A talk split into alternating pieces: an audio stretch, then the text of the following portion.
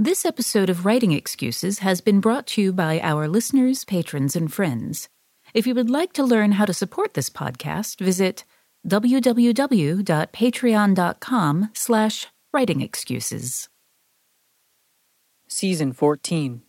Episode 33.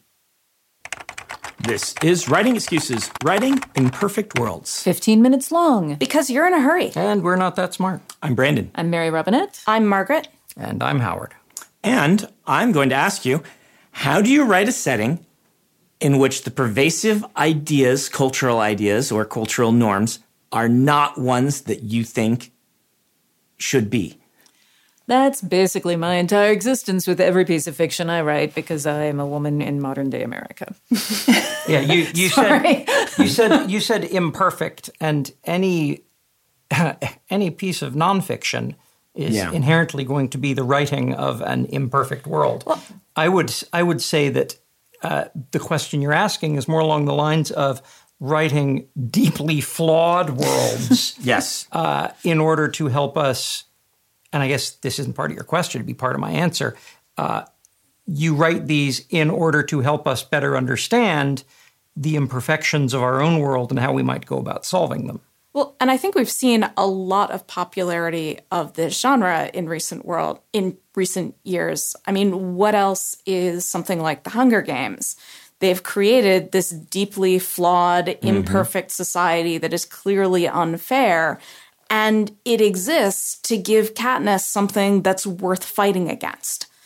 You know, it's there's that you know, you're setting up a big bad guy and there's no bigger bad guy than society. Yeah.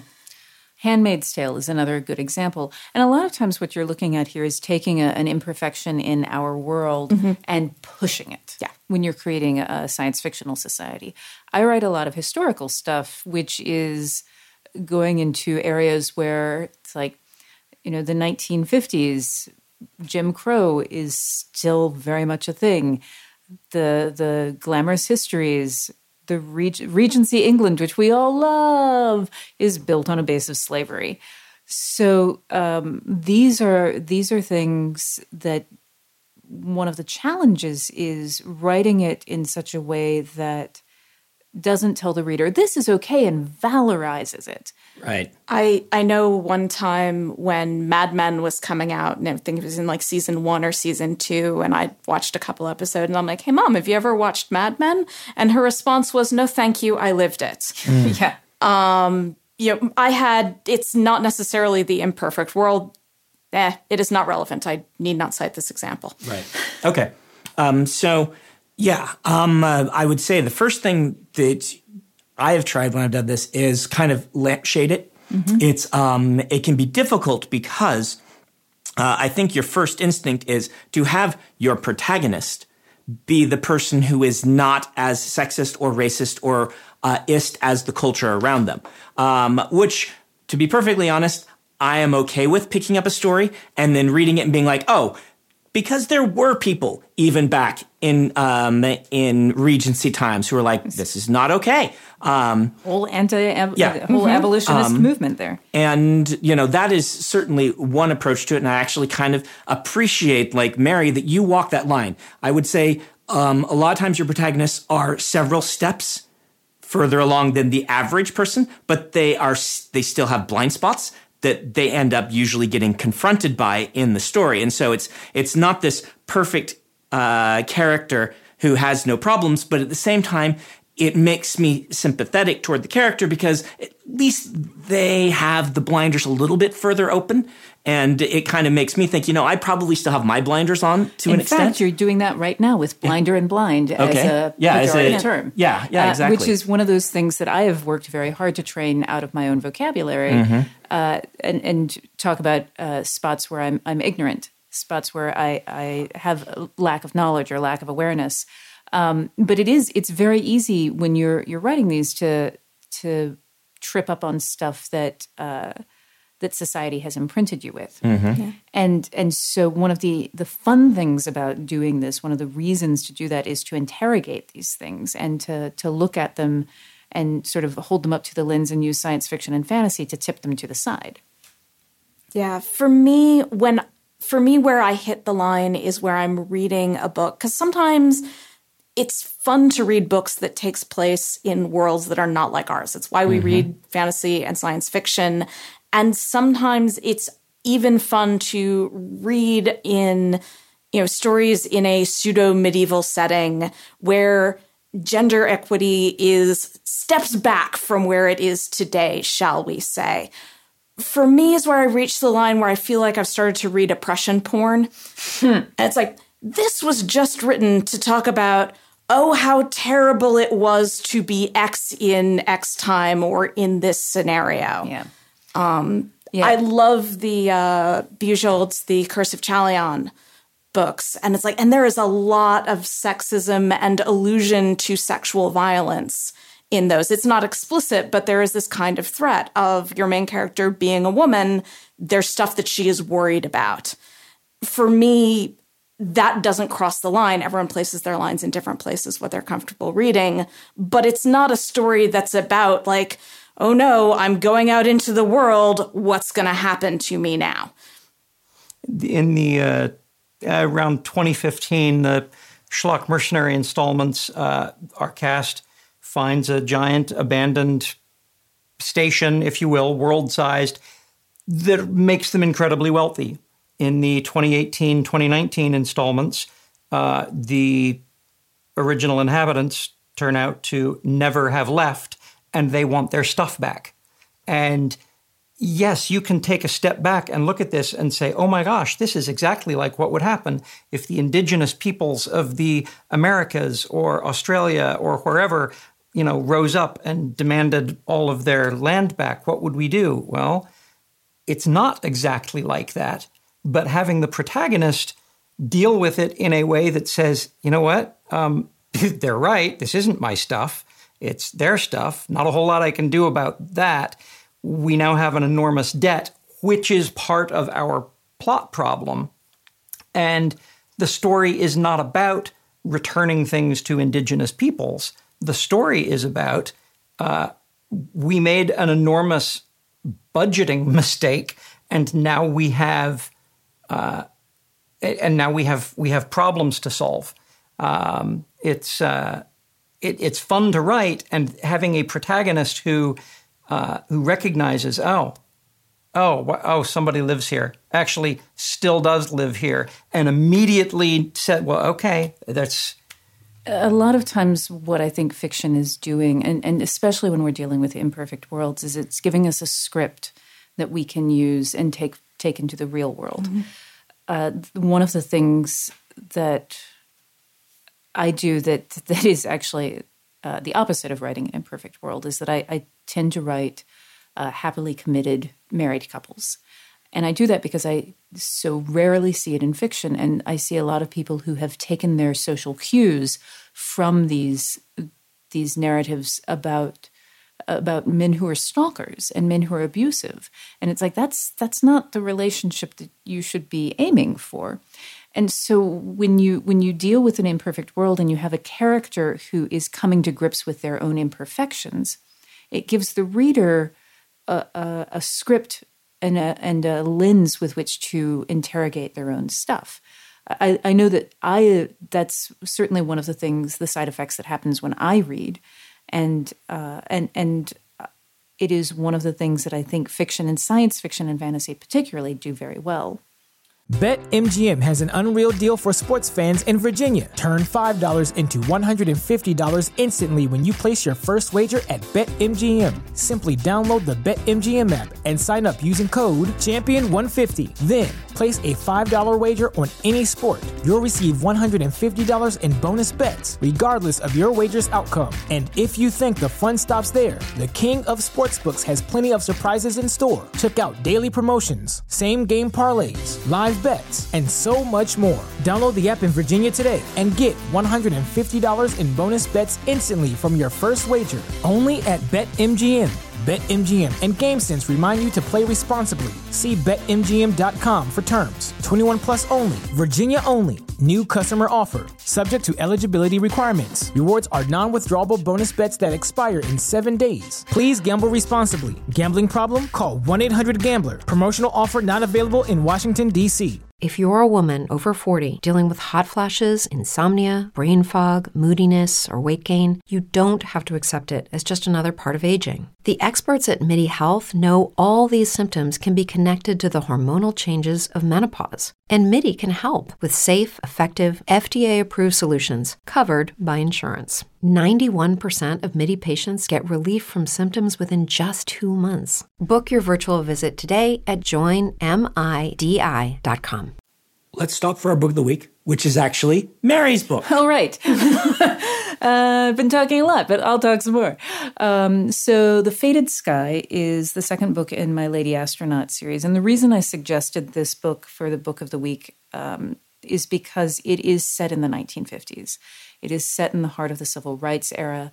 Um, and it is dealing with a lot of the problems that are inherent in the world at that time my main character, uh, Elma, is not actually a completely reliable narrator. It's first person narration. And there's another character who uh, who has been her antagonist for the entire book. And as this book unfolds, we find that as she is interrogating this her assumptions that and and he is interrogating his that there is uh, there's actually more common ground than either of them thought. But the big thing for me with this is uh, is the idea of the narratives that we bring into relationships. That when we are describing uh, our relationship to someone else, it's like, oh, I hate him, he hates me, and that's the narrative, and that's that's part of what happens with an imperfect world is that it it's built by people who come with their own narratives that they're applying to just stuff that happens. Um, I haven't read the second one yet, but I've read the first one, and the first one deals with this same sort of thing, and I loved it. Um, it, it is one of the. It, it, was just really, really interesting and fun to read, um, and eye opening at the same time. I so. suppose I should mention that this is a book about going to Mars. Yeah. In the 1950s, when women are uh, the computers, because we don't haven't miniaturized computers yeah. yet. With They're, punch cards. With punch cards. It's an alternate history. An alternate history. And and in Perfect, there is an entire chapter that is nothing but clean uh, zero G toilet repair. Awesome. Selling points. Sign me up. do, you use, do you use the word milk dud? No, uh, but we do talk about satellites in orbit. Okay. um, so veering back. Um, I was just remembering all of the rocketry euphemisms in the first oh, book. I'm like, what different euphemism? what um, what do you guys do? You have an opinion on stories that um, are set in a historical period or um, in a fantasy world that just tries to pretend the problem was never there? Meaning, people who want to write a steampunk story and just say, you know what, we're going to write an alternate history version where this is an issue. Or people who write a fantasy novel where they say, you know what, in my world, racism just isn't an issue. We're not going to deal with it. The, the thing is, um, there there are parts of me that that love these optimistic visions of the world. I, I, think when you're doing steampunk and doing that, you actually have to move it to a different world. You can't just erase history. That that is deeply problematic. Uh, it's taking a lot of people's pain and going, ah, I just don't want to deal with your pain, so I'm not going to. I'm not going to acknowledge that you've been hurt. I'm just going to goggles, dresses, and overalls. Right. Um, and I can I yeah. don't want to, but this is a this is something that um, is very natural to start doing mm-hmm. um, and is a place where you might end up having to confront some of your biases um, because n- natural human instinct is, oh, I'll make it better. Yeah. Isn't it just better? If that never happened. if that never happened? And while yes, that would be yes, uh, it, it, did happen. Um, the the other thing uh, that that I would say has just slipped out of my head. So, Margaret, you talk since you had a th- thing you wanted to say. I, I was I was saying that I don't want to say that you can. It's like oh, I think a trap that it that one can fall into in say steampunk or historical period and you know that racism was a problem or sexism was a problem, but you don't want to deal with that. And the way to not deal with not dealing with that is to not have, say, any characters of color in your book so that lets you ignore racism. Mm-hmm. Yeah. That's the bad way of dealing with that. I mean, clearly, if you're doing steampunk, you're creating an alternate history. You know, there were not, you know, giant rail lines of flying zeppelins, and I don't even know how that would, why you'd have a rail line if you were flying, but, But still. whatever, it wasn't there. But if that's the only thing you've changed and everybody is also still white and upper class, and it's like, and and who is shoveling coal and how are we thinking about this? Yeah, and that that for me is the thing that unfortunately as a species we tend to just always other people. And if we're not going to do it along race lines or gender lines, we're going to find something else. That there is always unfortunately going to be oppression. I wish that that were not the case, but I find it difficult to to believe that there wouldn't be some form of oppression. Um, so when you when you decide that it's like, you know what, I'm not going to have racism, uh, but there will still be some other. It's like there's something, unfortunately, is going to fill that gap. There There's needs going to be, an, there needs to be an unjust imbalance. there's going to be somewhere. ramifications of that choice. It's ignoring the fact that this lifestyle was made possible because of an oppressed underclass. Yes. Yeah. Yeah. And and uh, honestly, folks, and this is an uncomfortable truth to hear, the it's still the case. Yes. Like the majority of the wealth in the world is in the United States, and even if you are poor, there are people in the world who are supporting your lifestyle who have it worse than you. Yeah, there's a, a concept that's super useful for trying to understand the unjust imbalances, uh, marginalizations, and that is the concept of an external cost. And if you want to write a flawed society, uh, think about what the external cost is. A good example of external cost is secondhand smoke. Uh, I want to smoke. Yes, it costs me something, but it also makes everyone around me uncomfortable, and it changes the smell of the room. And uh, and that one's kind of kind of obvious. Uh, what if the what if the cigarette smoker couldn't get cancer, and and there is no primary cost for them? Suddenly, we have an unjust imbalance that that's really unjust. Uh, so look at look at external costs, and as you are creating your as you're creating your society, your secondary world fantasy, your far flung future, ask yourself who benefits from the external cost and who is paying the external cost unjustly. So, last question along this topic. Um, you want to write a protagonist who is a product of their society and therefore um, has certain biases that we would consider reprehensible. You don't want to, um, let's say you're writing a historical novel. Um, you want to be realistic, though sometimes realism is used as an excuse for things, um, as we, we've talked about before. But you want to you want to be realistic. You don't want this character to be villainous, but you also want them to be a product of their society. Any tips? One of the things that I do is always have someone that can comment or call them on their bullshit. Okay.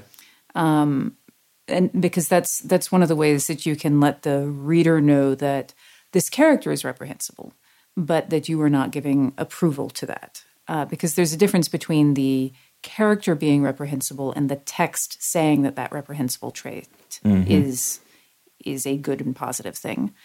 Um, so having someone who can call them on it, having there be consequences for the reprehensible trait, these are these are things that I think uh, can can help when you're doing that the the other aspect of that is uh, trying to understand why the character has those opinions.